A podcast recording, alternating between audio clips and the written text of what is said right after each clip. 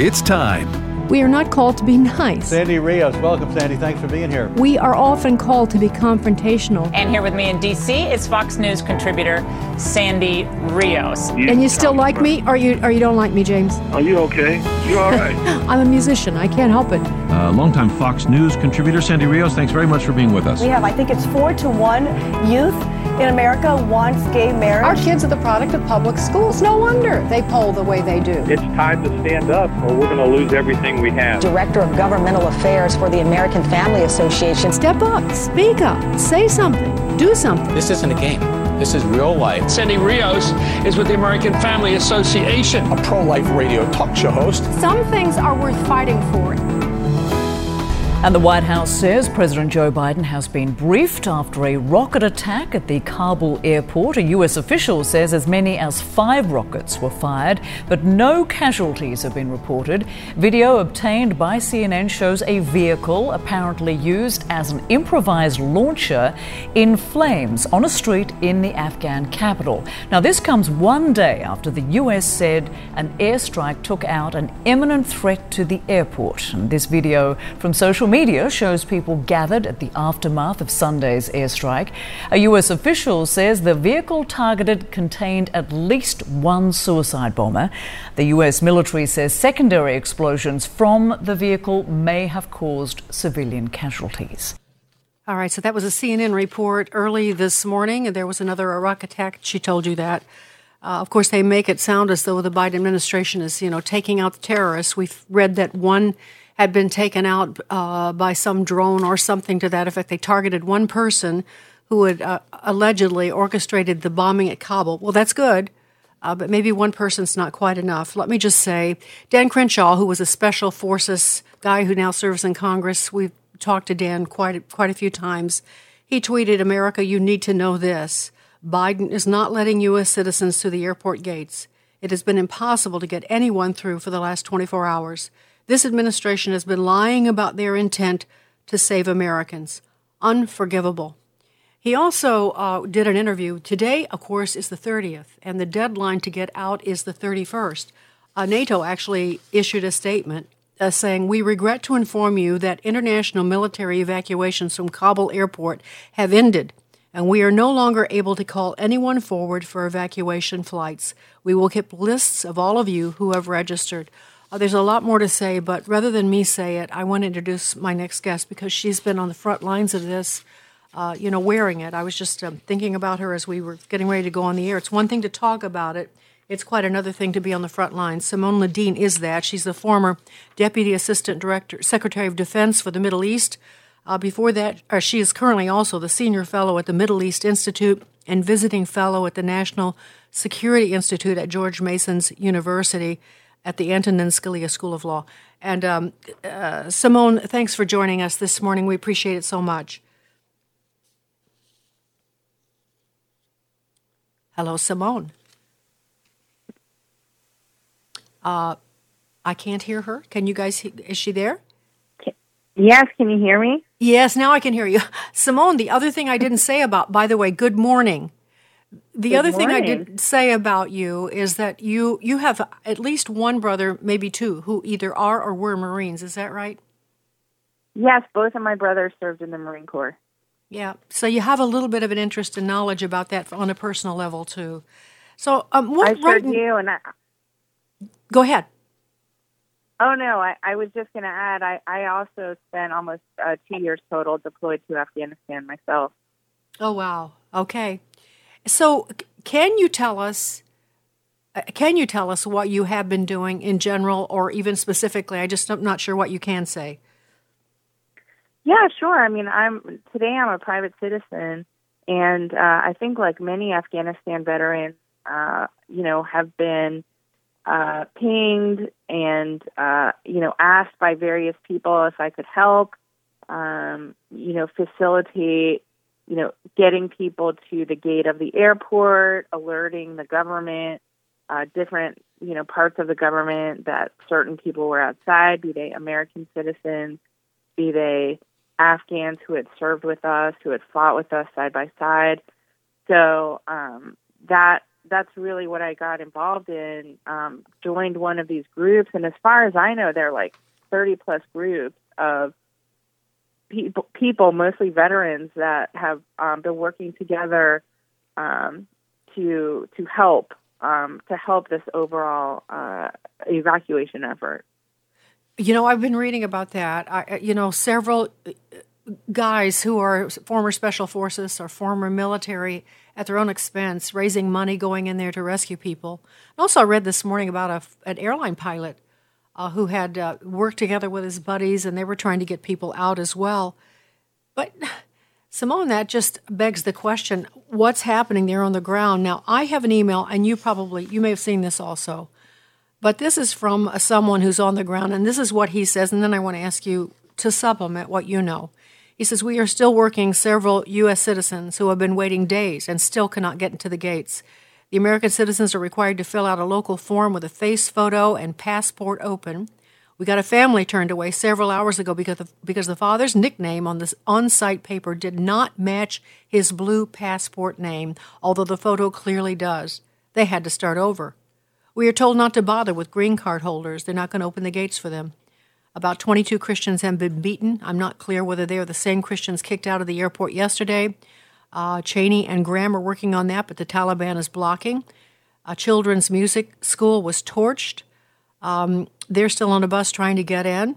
Uh, biometrics unit uh, is trying to get in, and that's, I guess, officially American biometrics unit holding a lot of uh, sophisticated uh, things that we don't want them to get a hold of.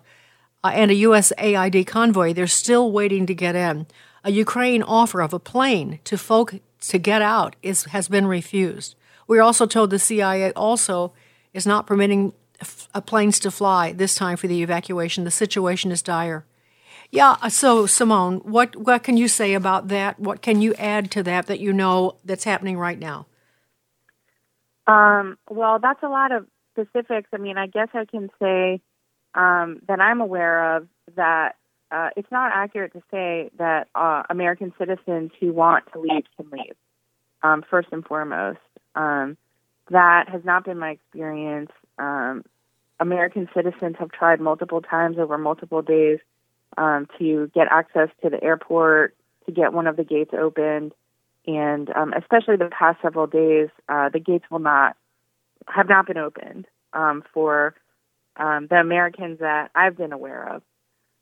Um, so, you know, that is problematic, uh, to say the least. Um, you know, in other foreign countries, you know, if you're a blue passport holder and you show up outside the gates of an embassy with your blue passport, you know, they have to let you in. And so this has been a really shocking experience, and it's hard to understand why this has happened this way. Um, you know, the whole purpose of this operation is a non combatant evacuation operation. So get the American citizens out. We're now facing uh, a scenario where evacuation flights um, either have halted completely or are about to, and um, there are Americans who want to leave who have not been able to leave. So um, I, you know, I, it's been very upsetting for a lot of us who have seen this happen. Um, there's so many cries for help, not only from American citizens, but also, as you mentioned, green card holders, um, Christians, other religious minorities like Sikhs, um, who you know who should who uh, to my knowledge arrived at the gates of the airport and were not admitted, were not allowed entry, um, despite pretty senior people, um, including I think you mentioned Senator Graham and others who who were really lobbying for this to to happen, and and um, it's unclear why why it didn't, Sandy. Well, I think you have a clue, and I think I do too. But we need to kind of pound that down. So, American citizens, I've already reported last week that on those planes we see flying out with all those people, the percentage of Americans is actually very small. It's mostly Afghan citizens. We're not even sure. In fact, I read this morning that there's an FBI uh, person who is reporting. Uh, I don't have the thing in front of me, but they're giving, they're handing out like blank visa applications that someone is saying they're handing these out to everyone, which means that whoever's on those planes, they've not been vetted. Now they have the resources and material to be to be able to get into the United States and actually fly on our aircraft. Uh, uh Simone, this can't be an accident. This can't be an um, accident. No one's that stupid. Sandy, I completely agree with you. Um, one one point I would make is, I mean, at least they're transporting these people to a third country, be it like Germany, Qatar. You know, there are a lot of countries right now where we've been moving uh, these refugees, and that's where they go through the vetting process. So not everybody who makes it to a third country will make it to the United States. Um, I my understanding is they are vetted at these U.S. military bases. But I, I mean that begs the question, and, and you really brought this up: why why were they evacuated in the first place when we have so many Americans, so many um, Afghans who did serve with us, um, who did not make it? How did this happen? Um, there's so much, there's so many questions like this um, that a lot of people are wondering: Is this incompetence or is this something else? Yeah. Well, I I uh, I put my money on something else uh, because uh, you know you can only. Uh, uh, this is the fundamental transformation of America. This is the undergirding. This is the de- deconstruction of America as we know it. It's the destruction of America as we know it. And, and actually, just to kind of, I'm sure people have heard this, but it's worth listening to again. Jake Tapper actually asks a question of, you know, uh, Joe Biden's right hand national security guy, Jake Sullivan. And uh, let's listen to this exchange, and then it would be interesting to get your comments on this, Simone. It's clip eight. You talked about the, the um, commitment to Afghan special immigrant visa applicants. Um, there was a report that the Biden administration has not disputed uh, that U.S. government employees gave a list of Afghan SIVs who the U.S. was trying to evacuate to the Taliban so as to allow them through checkpoints. I understand the U.S. has relied upon the Taliban for this evacuation process, but with all due respect, a lot of these Afghan SIVs, as you know better than I, they think the Taliban's going to kill them. And you've given them a list of their, of their names. Jake, we've actually aggressively and decisively disputed that report. We have given no list of all of the American uh, SIV holders to the Taliban or any other kind of big list. What your viewers need to understand is that the way that we are moving thousands and thousands of Afghans at risk to the airport is asking them to muster, many of them on buses, bringing them to the airport, and then we work with the Taliban, group by group, bus by bus, to get them through the Taliban checkpoints and onto the airport compound. That is the type of coordination we've done with the Taliban. That has resulted in journalists and women and pilots and other SIVs being able to get through and get on planes and out of the country. But some idea that we're handing over databases or lists to the Taliban is simply unfounded and inaccurate. What we are doing is working with for discrete groups of individuals to get them onto the airfield. That has allowed us to literally move thousands and tens of thousands of people through Kabul to the airport and out of the country. Well, there was a Pentagon official in that report that referred to this as a kill list. Are you just are you disputing that any of this information was given, or are you just disputing that it was a huge comprehensive list? I mean, maybe there was a smaller list, uh, and those SIVs did not get into the airport. Is there any is there any chance that that happened? I have uh, just laid out for you the process that we have used. All right, so Jake Tapper versus Jake Sullivan. And uh, um, Simone, uh, so there, uh, uh, okay, so Jake Tapper lying is the guy from the Pentagon line. Do you know anything about this? Did they hand out a list or did they not? Well, um, even if you um, believe what Jake, not excuse me, what uh, Sullivan is saying in this interview, he is saying that they do, uh, in order to get um, to get buses through, they do provide lists to uh, the Taliban. Now, we just discussed how a lot of these buses have not been allowed entry into the airport. And so we are basically, we, we have given those names to the Taliban um, and not allowed uh, these individuals entry to the airport. So oh, already uh, that's false. Um, but I would say, you know, I don't have any definitive information, Sandy. Like I don't, I don't have independent confirmation but I have heard a lot of people say that um, they do have the biometrics database. Uh, the Taliban have the biometrics database that um, that we, the United States, created in order to track who you know, the Afghans are uh, that we worked with, that we're going to be allowed entry on various U.S. facilities uh, in Afghanistan. My understanding is the Taliban has that, and um, and that is, I agree, that is a kill list. I mean, what logical government gives its enemy a list of people who are loyal to them? I mean, it is a it's a target list, and absolutely. Um, so if that list had been used to evacuate those people, that would have been one thing. But we know for a fact it wasn't. I mean, it is treacherous. It is that's that's the word. It's just it is unbelievable. And so, but practically speaking, now this is August the thirtieth. Uh, Joe Biden kept talking about his deadline. With a, he has an agreement with the Taliban, and they're going to keep Americans safe. They've promised to do that, and they're going to help us get all of these Americans out afterwards, even if we pull our military out on August the 31st. What is going to happen? Simone, I know you don't have a crystal ball, but I had heard, you know, that there might be a quick withdrawal in the middle of the night. Is that what we're going to see with leaving all those people, Americans stranded? Um, unfortunately, I would not be surprised if we saw that. You know, I think, um, I, I, I think anything is possible, as we have unfortunately witnessed ourselves in the past month. Um, I, I do know um, that there is an effort, like a broad effort among the groups that uh, that I'm aware of. We're now uh, sort of putting our data together to give to the government. Here are the Americans that we're tracking that weren't able to make it out um, because uh, you know there is uh, a very developed um, and sophisticated personnel recovery system within the Defense Department and State Department. So my hope is that you know they'll start they'll, they'll start recovery operations as soon as possible.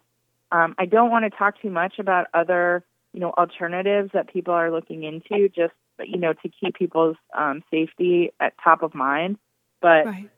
you know people are just you know trying to save lives, trying to save Yeah. lives and help as much as possible um, in a really dark situation. Uh, we believe there are as many as three to five thousand Americans that are still in country.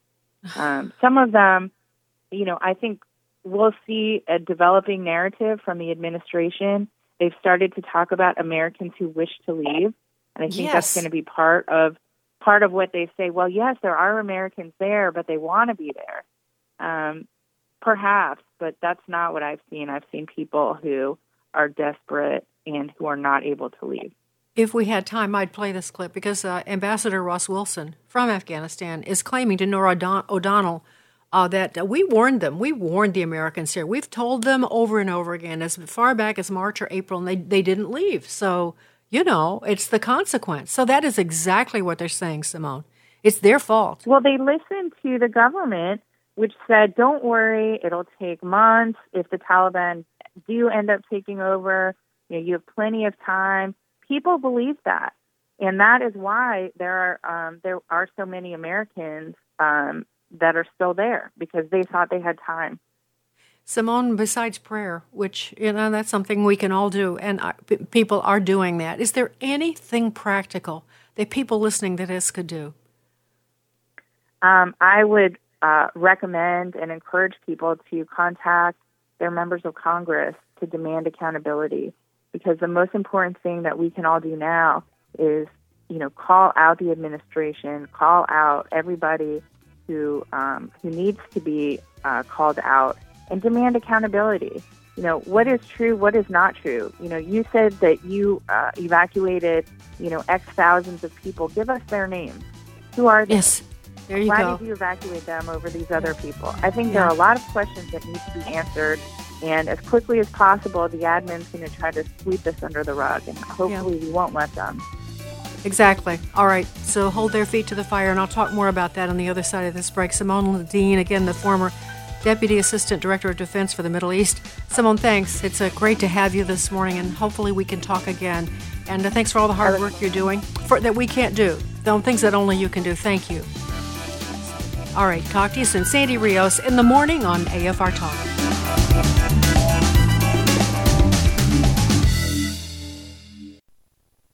This is good news, maybe exactly when you need it to. Right now, Medi-Share is waiving their new member fees. This could save you money on top of all that you'll save each month by becoming a member of Medi-Share. So many people are looking for a healthcare solution right now, seeing the cost of Cobra plans, for instance. And Medi-Share is the affordable alternative to health insurance. The typical family saves $500 a month, but you might save even more. Medi-Share is a Christian community that shares each other's healthcare costs, and because of the current economic situation, they're making it easier than ever. Apply by August 31st, and you can save an additional $170 on your first month. I'll give you the number here in a second, and if you call, you can get a price within two minutes. Just tell them the promo code SHARE to receive your additional savings. Maybe now is the time to make the switch, like more than 400,000 people already have and start saving. Here it is. Call 833-44-BIBLE. That's 833-44-BIBLE. 833-44-BIBLE. This is Pause to Pray, a chance to stop down from the daily noise of life and pray for our country's leaders. Today we pray for Jim DeHart, U.S. Coordinator for the Arctic region. His office advances U.S. interest in the Arctic in the areas of safety, security, economic growth, and cooperation among the Arctic states. Ecclesiastes 4 9 through 10 reminds us of the importance of working together. Two are better than one because they have a good return for their labor. If either of them falls down, one can help the other up. But pity anyone who falls and has no one to help them up. Right now, with this in mind, let's pray together. Dear God, we ask for guidance for Jim DeHart and his work in the Arctic. We ask this in Jesus' name. Amen. Pause to Pray is the service of this station and the Presidential Prayer Team. Your prayers are needed for the situation in Afghanistan. Free guided prayer points are available now at pausetopray.org. Hello, Americans. I'm Todd Starnes. Stand by for news and commentary next. If you're a first responder, you know the right training can make all the difference in a crisis. At Liberty University, we know the right training can make all the difference for your future. So we're proud to offer you a 25% discount on our more than 450 online degree programs. Combine this discount with our generous military benefits if you or your spouse also have military experience. Learn more about getting the right training at Liberty University by texting degree to 49595. That's degree to 49595. From Gwinnett County, Georgia comes a terrible story about a 17 year old white basketball player who was brutally beaten by a gang of athletes. The entire attack was captured on video, which you can see on my website, toddstarnes.com. The 17 year old was left with a broken jaw, whiplash, a severe concussion. The attack so violent, Nick Cox's jaw was broken in three places, tore through the skin. He is facing multiple surgeries. Only one of the players was arrested in the attack, and he's facing charges as a juvenile. All the boys are back in school. That's why Alyssa Cox is so angry. She says all of the attackers should be punished even though it happened off campus. More than 20,000 people have signed a petition urging authorities to reinvestigate the case. Dare I say this? Had the races been reversed in this story, it would have made national headlines. I'm Todd Starnes. Don't forget to connect with Sandy Rios in the morning on Facebook or email Sandy at sandy at afr.net. That's sandy at afr.net. Sandy Rios in the morning on American Family Radio.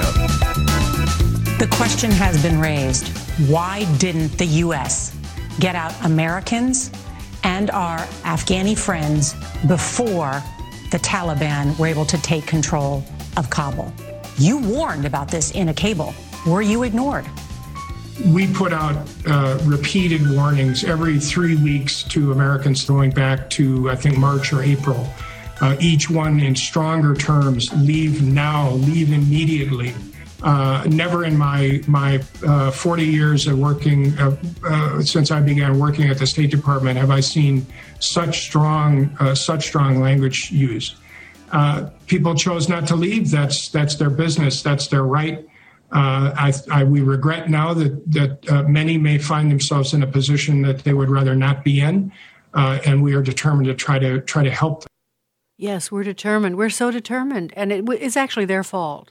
But in spite of the fact that it's their fault, those Americans in Afghanistan, that they didn't leave, and now they're going to be slaughtered, perhaps dragged through the streets, uh, it's not. It's really their fault, and we'll try. You know, but we'll be gracious and we'll try to get them out.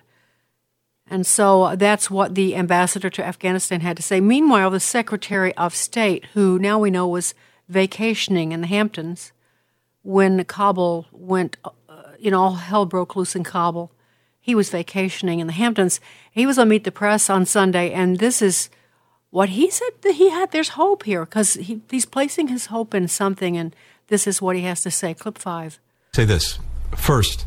Uh, you may have seen that uh, just yesterday, a very senior Taliban official went on television and radio across the country and repeatedly assured people in Afghanistan that they would have the freedom to travel after August 31st. He even specifically said uh, those who worked for the Americans uh, and uh, those who want to leave for whatever reason will have that freedom. Now, of course, we don't take the Taliban at their word. We take them uh, by their deed, and that's what we're going to be looking to. We have more than 100 countries, 114 countries, who signed on to a statement we initiated, uh, making clear the international community expects the Taliban to make good on a commitment to let people continue to leave the country after August 31st. That freedom of travel is essential to the international community's expectations of the Taliban going forward. Well, the Taliban, they're really concerned about the international community's view of them and how they treat Americans the Taliban, the ISIS, uh, they they're really concerned about diplomatic relations. This is these are the people uh, that are uh, making these decisions, and uh, I don't think it's an accident. I'm sorry, it is not an accident. We are this is a full Marxist takeover of this country. It just is. And that's that's the bad news. But the good news is we're they haven't done it yet. They have not done it yet, and uh, so we're not going to let them. Right? We're not going to let them. We're going to do everything we can to fight back. I want to tell you, this is from an insider. His son is flying a C 17 in and out of Kabul, and this is what he has to say. The son, first hand report. Pathetic support by the generals in charge, Milley and Austin, are useless and should be fired. Wet trailers, no AC, no Wi Fi. I can't even understand all these things. They, the temperature is 118 Fahrenheit. Sitting on a ramp for 10 plus hours with all engines running till they start flaming out. Utter chaos. 10% of base works their blank off for 100% of the work. Refugees are passing out from heat stroke, babies born on the jet, one bathroom for 450 people. Emergencies becoming part of everyone's call sign. Talks of, um, I guess, relief from the duty, 26 hour duty day. Now we have a 32 hour duty day. It's normal. Leadership here is incompetent to make a change. Now jets are breaking left and right. Uh, right now, we've set at the jet six hours with no, um, I'm not sure what APU means, but hover carts are breaking down. Avionics overheat. AFGH packs are being forced to the floor to floor load from OTBH to ETAR, ETAR. No seatbelts, minimal lavatory, hardcover floors with plastic tarps. Overall, you can't make this stuff up. Stuff up. No words to describe. Uh, uh, by con- uh, so here's I mentioned this as a Delta pilot's uh, airlines pilot Alexander Kahn, who's been transporting Afghan refugees from Ram- Ramstein Air Force Base in Germany to Dulles as part of the Civil Reserve Air Fleet. He he and his crew used their own money to purchase diapers, wipes, coloring books, and balloons for many of the young refugees on board.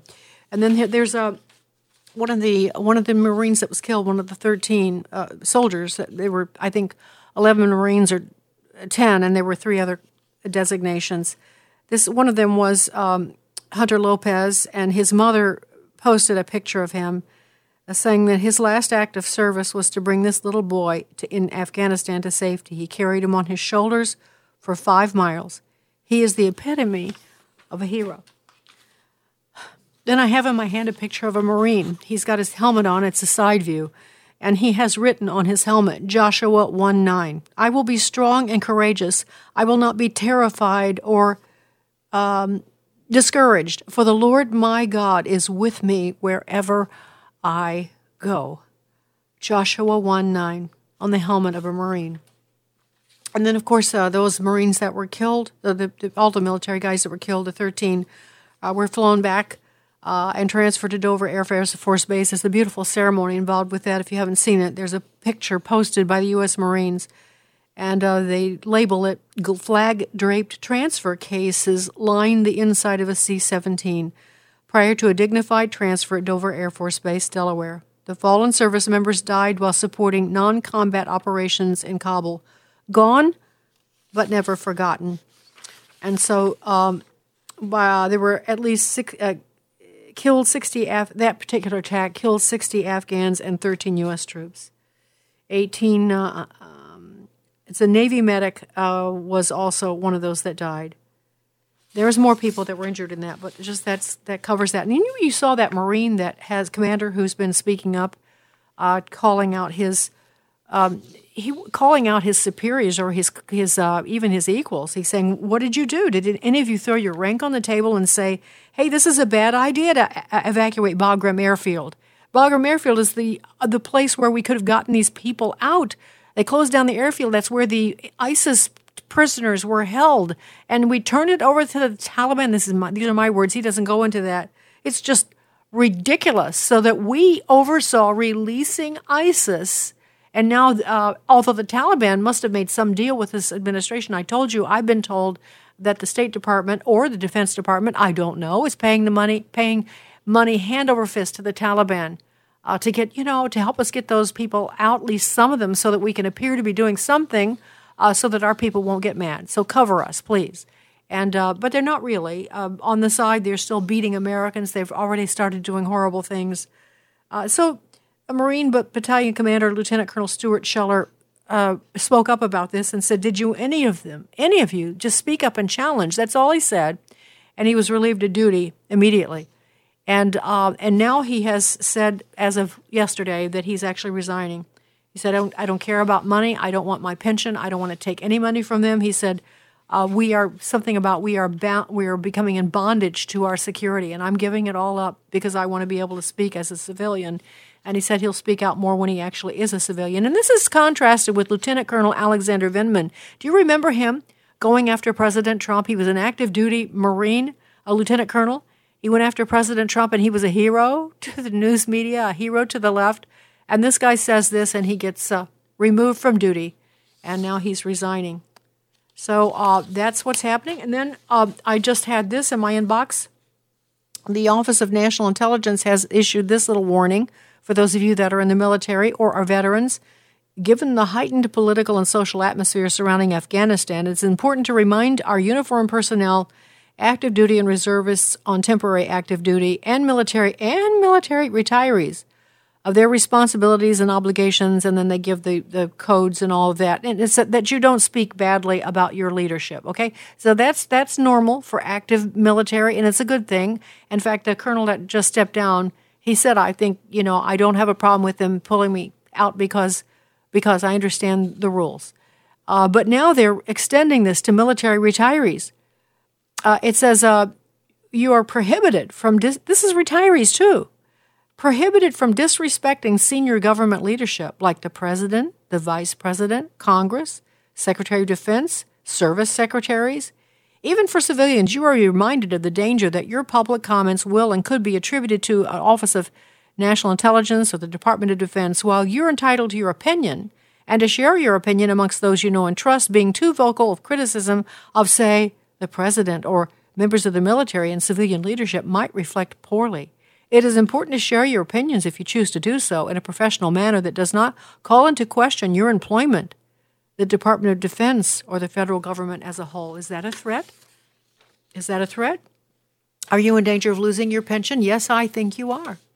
I think you are. I think uh, anybody who's active is in danger of being, you know, booted out and losing their retirement, and anyone who is retired. So you guys have some tough decisions to make. It's starting. We told you it would. It's starting. By the way, I told you that a former FBI special agent talked about uh, something being uh, handed out. I thought it was a form uh, for visa, but it's actually blank copies of visas, handing them out to the Afghanis on those planes, which means that they can now be have access to travel, everything, without being vetted.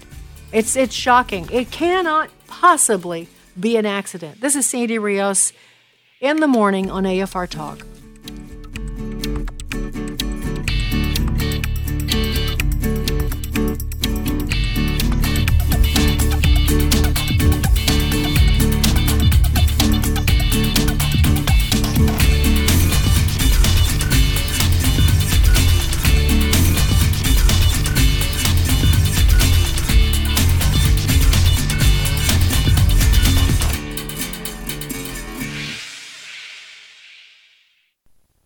Learning University. That wasn't stereo right there, fellas. That was uh, that's jumbled. good. We were struggling. The bumblebee was called the humblebee. Is that true? Chicken legs are also called drumsticks. Yeah, yeah, that's not a good ice cream flavor. They've got some little tiny saddles that they put on those dragons. Unfortunately, you can only ride them once because then they turn around and take your leg off. Hey, Andrew, you want to ask I'm so excited about getting on. I missed my exit.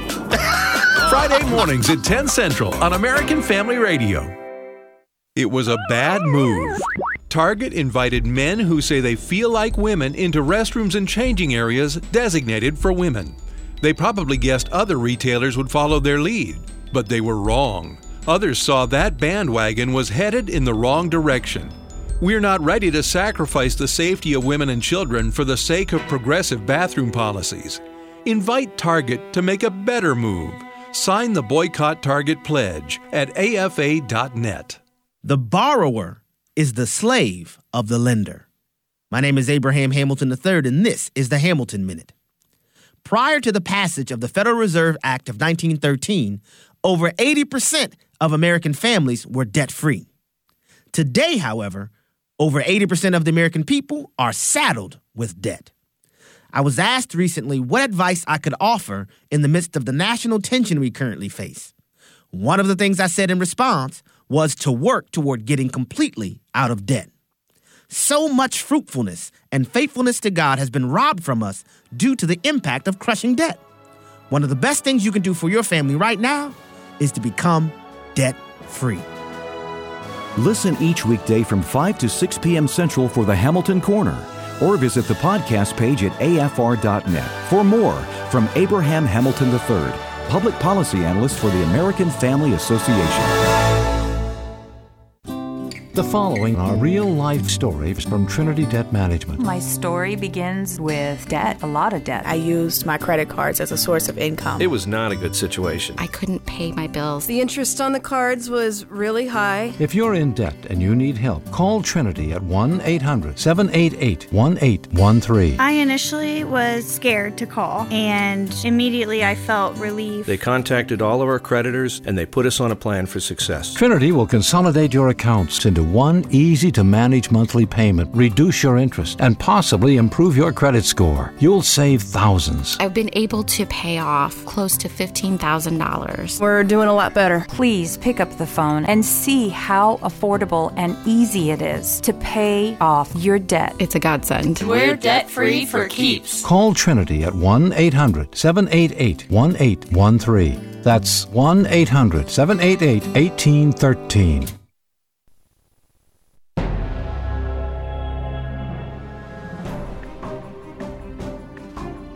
This is Frank Gaffney with the Secure Freedom Minute. I had the privilege of co hosting a special edition of Steve Bannon's War Room Pandemic on Saturday. One of its most disturbing insights was Steve's concerning a U.S. Northern Command disclosure that the Biden administration had been planning on relocating Afghan nationals in this country since last April. That helps explain why it is that over 100,000 of them have been extracted from Kabul airport, compared to less than 6,000 American citizens. That preference means many of our countrymen and women likely will be left behind in Afghanistan when the evacuation soon ends. It remains to be seen what terrible consequences happen over there. No less ominous, though, is the prospect that there will be among the large numbers of Afghans admitted into this country without proper vetting, some who wish to do us harm here.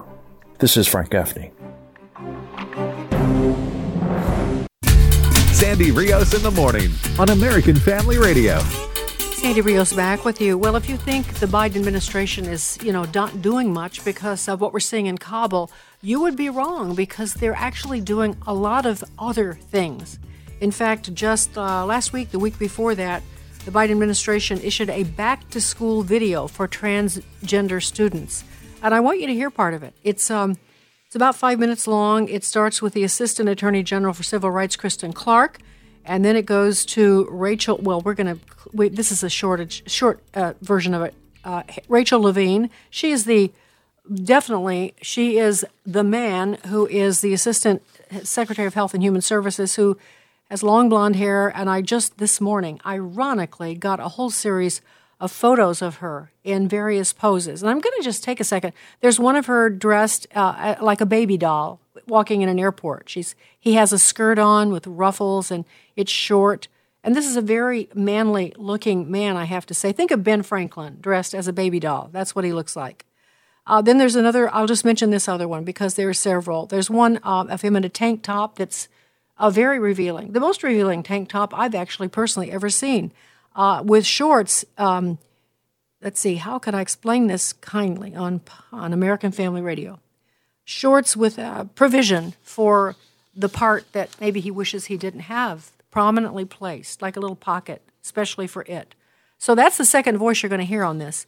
And this is the announcement that the Department of, Ministry, uh, of Education had to say. Let's listen. Hello.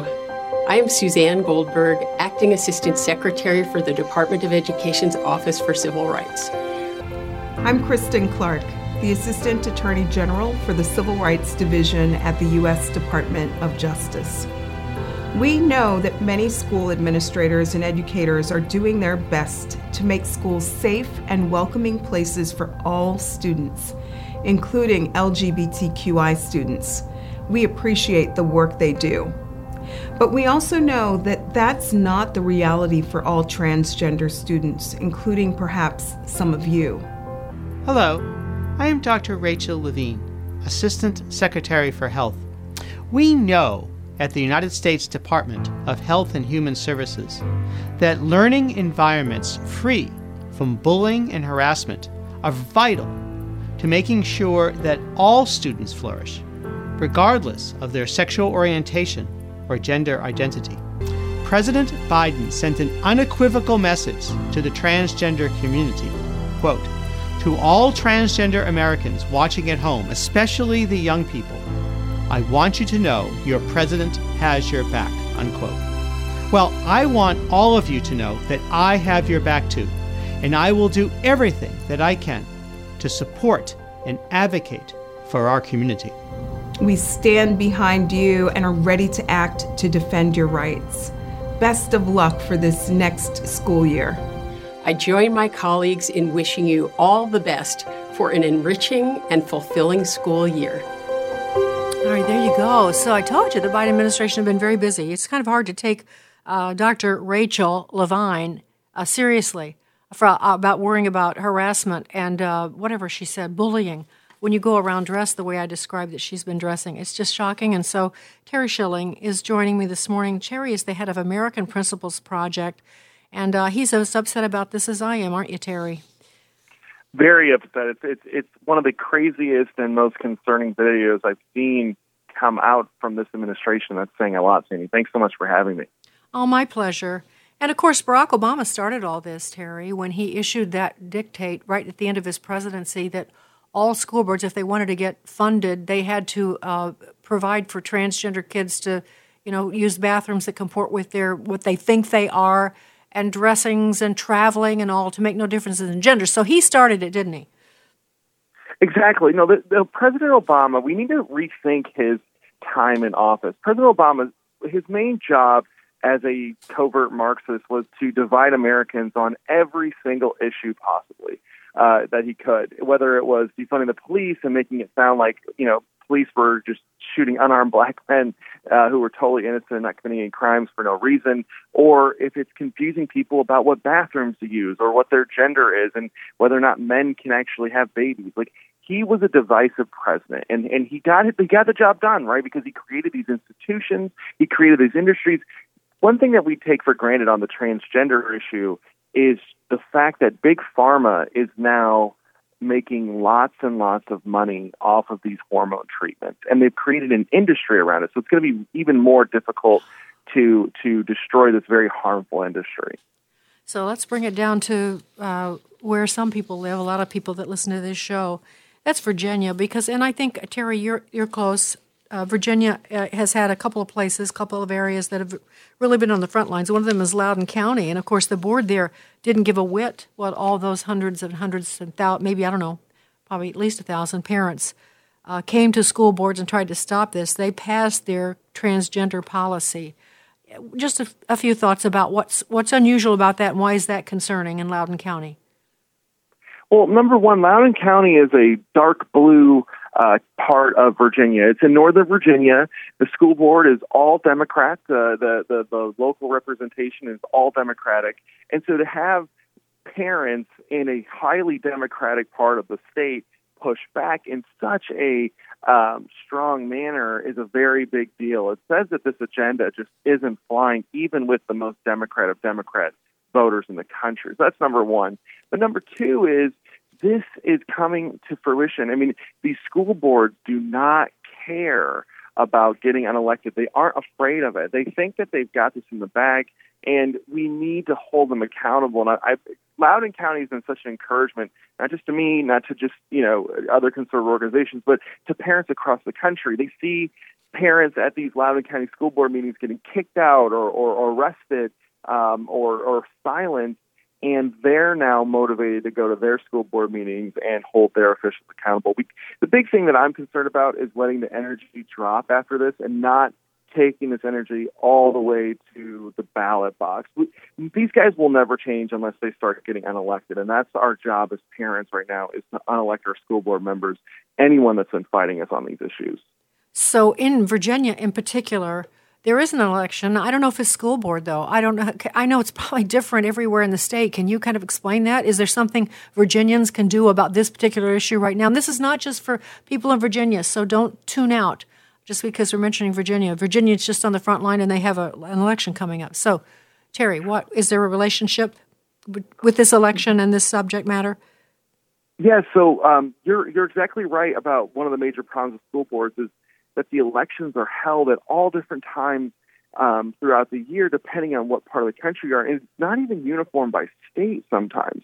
So it's been very murky and cloudy. And, and American Principles Project with our big family, we're trying to address that with a transparency project that you know there's 13,000 school boards across the country, and they all have different election days. So we're compiling all that. We want to have a tool to where people can plug in their address and find out uh, which when their school board meetings are and when their school board elections are, make it really easy, get text message reminders, all that. Anyway, um, there is an election coming up in November. It's it's hit or miss on whether or not the entire school board is going to change. I, it, the entire school board will change, but if the parents there collect just a few scalps, it'll send a message that if you ignore the will of parents, if you tell them to sit down and shut up, if you arrest them for speaking out at school board meetings, there is going to be a consequence to pay. And you don't know who it's going to be. So it might actually be more powerful than a clean sweep of the board is to just take a few um, strategic uh, scalps. But I know that there's a good, good, good group. Uh, one of them is called uh, Parents Against Critical Theory um, in in Loudoun County, and they are working to turn that school board around. It's it's really an impressive operation. So the Transparency Project, you'll tell us when that's coming out, right? Because so we can share that with people all over the country. It, exactly. You know, and I and I'll just be very upfront. It's been very frustrating because uh, we we started launching this in June, and it gets more and more complicated. it, it, here's the thing: this is uh, this is such a corrupt operation with the school boards, and it's all been deliberate by the teachers' unions. So what they've done is the teachers' unions don't want to have to compete with voters or alternative candidates. So what they've done is they've gone state by state, county by county, locality by locality, and they've they've set the, the election dates at different times and different places, and it's totally uh, clouded and murky, murky, and it's it's hard for normal people to know all the details. So it's a big project. There's 13,000 school districts. That's no, you know, that that means there's you know 13,000 you know school board members at least. There's a lot of work to be done, and and we're going to need a lot of help getting this project off the ground. Well, I think the bottom line. Uh, I think your project's terrific, but the bottom line for this moment, people listening, is be responsible. You can find out in your own area you can get involved, and you can. Uh, somebody said recently that the best way to save this country is get involved in your schools and a school board, and uh, I, I think you know that's where the grassroots are growing right now. I, I want to point out too, just a bright spot. You probably know this, Terry, but again, Virginia at the Chesapeake School Board uh, turned down uh, the state's policies for transgenders. They listened to their people and voted against them. Isn't isn't that is encouraging, isn't it? Exactly. No, it's very encouraging. Look, we can't, we always have to fight, even if it seems like it's a hard task or that we won't be able to get it done. We have to fight because we don't know the outcomes before we fight. And, uh, you know, we're in, in this fight as parents, we're called to be faithful. you know, we're called to be faithful to our kids to protect their innocence, and and that's really the most egregious part about this entire transgender effort is its effect on kids. I mean, they're confusing these little kids at a very, and let's not forget how confusing and difficult puberty is, right? Like your body is really changing, and it's tough, and you feel uncomfortable, and these progressives lean into that and they try and confuse use that time of confusion and angst um, as a teenager when you're going through puberty. They want to destroy you. They want to make you infertile so you can't have children ever for the rest of your life. But it's totally nefarious. It's a totally evil movement, and I'm just I've been blown away at how great parents have been in fighting back against this. They've been so resilient and brave. Yes, uh, Terry, I've actually had a front row to seat seat to this for a couple of decades now, and I, you know, and I had a son in, uh, who graduated from high school in 2000, and so even this was starting way back then when he was a kid. I saw it; it was just amazing. And later on, I was teaching in a high school in Barrington, Illinois. For a short time, I taught voice, so I was a part time instructor. Um, and I was it, it, came to my attention that in the in the library there, this is in the 90s. Uh, there were pictures of this is a public school in the probably the mid to late 90s. There were pictures of men, naked men with colored condoms on, sitting in beds, sitting, and they, they, these pictures were hung, suspended from the ceiling in the library. I mean, lots of them. They were all over, not just if you look hard, you can find one picture. And I went to this very large church nearby and said, You know, your kids are going to school here, and this is a problem. Don't you think this is a problem? I couldn't get them to do anything, Terry. And so this has been a long process. I mean, I covered a million other issues like that since then, and we couldn't stir parents with a stick because they didn't want their kids to be compromised at school. They didn't want teachers to turn against them. They just weren't willing.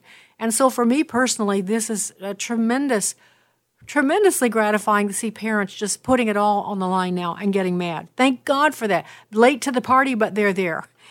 Um, you wrote some great tweets about this. We only have a couple of minutes left, but what else can people do? You talked about school boards. What your general message to parents is what? It's time to do what? It's time to engage in politics. You know, Sandy, you I, you've been around for a long time, and there there was this shift in the conservative movement. I would say in the 80s to 90s, and even it was fever pitch in the 2000s. And, and, and the shift was essentially this politics is downstream of culture. So we have to focus on the culture and not so much politics, and, and then the rest will follow. That was a lie. It's half true. You know, a half truth is a lie. Politics right. is not just downstream of culture. Politics can actually change the culture. And so what happened was, well, we ceded as parents, well, we ceded the political grounds and gave up our school boards and gave up our state representatives' seats and gave up our, our, our, our positions of power, the left has gotten onto that and they've shifted our political landscape so much that we don't even know what bathroom to use right now. Think about that. I mean, when we were arguing that we need to focus on the culture and not politics, we now no longer know which bathroom to use. We now no longer know, our politicians anyway, that men can't have babies. That's how crazy it is. We have to get engaged in politics.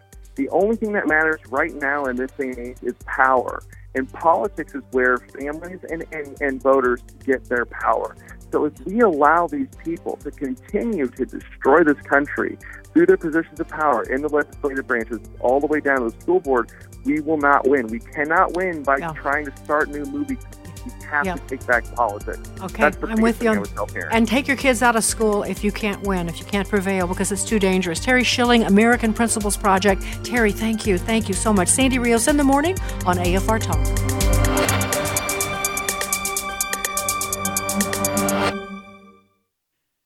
The views and opinions expressed in this broadcast may not necessarily reflect those of the American Family Association or American Family Radio.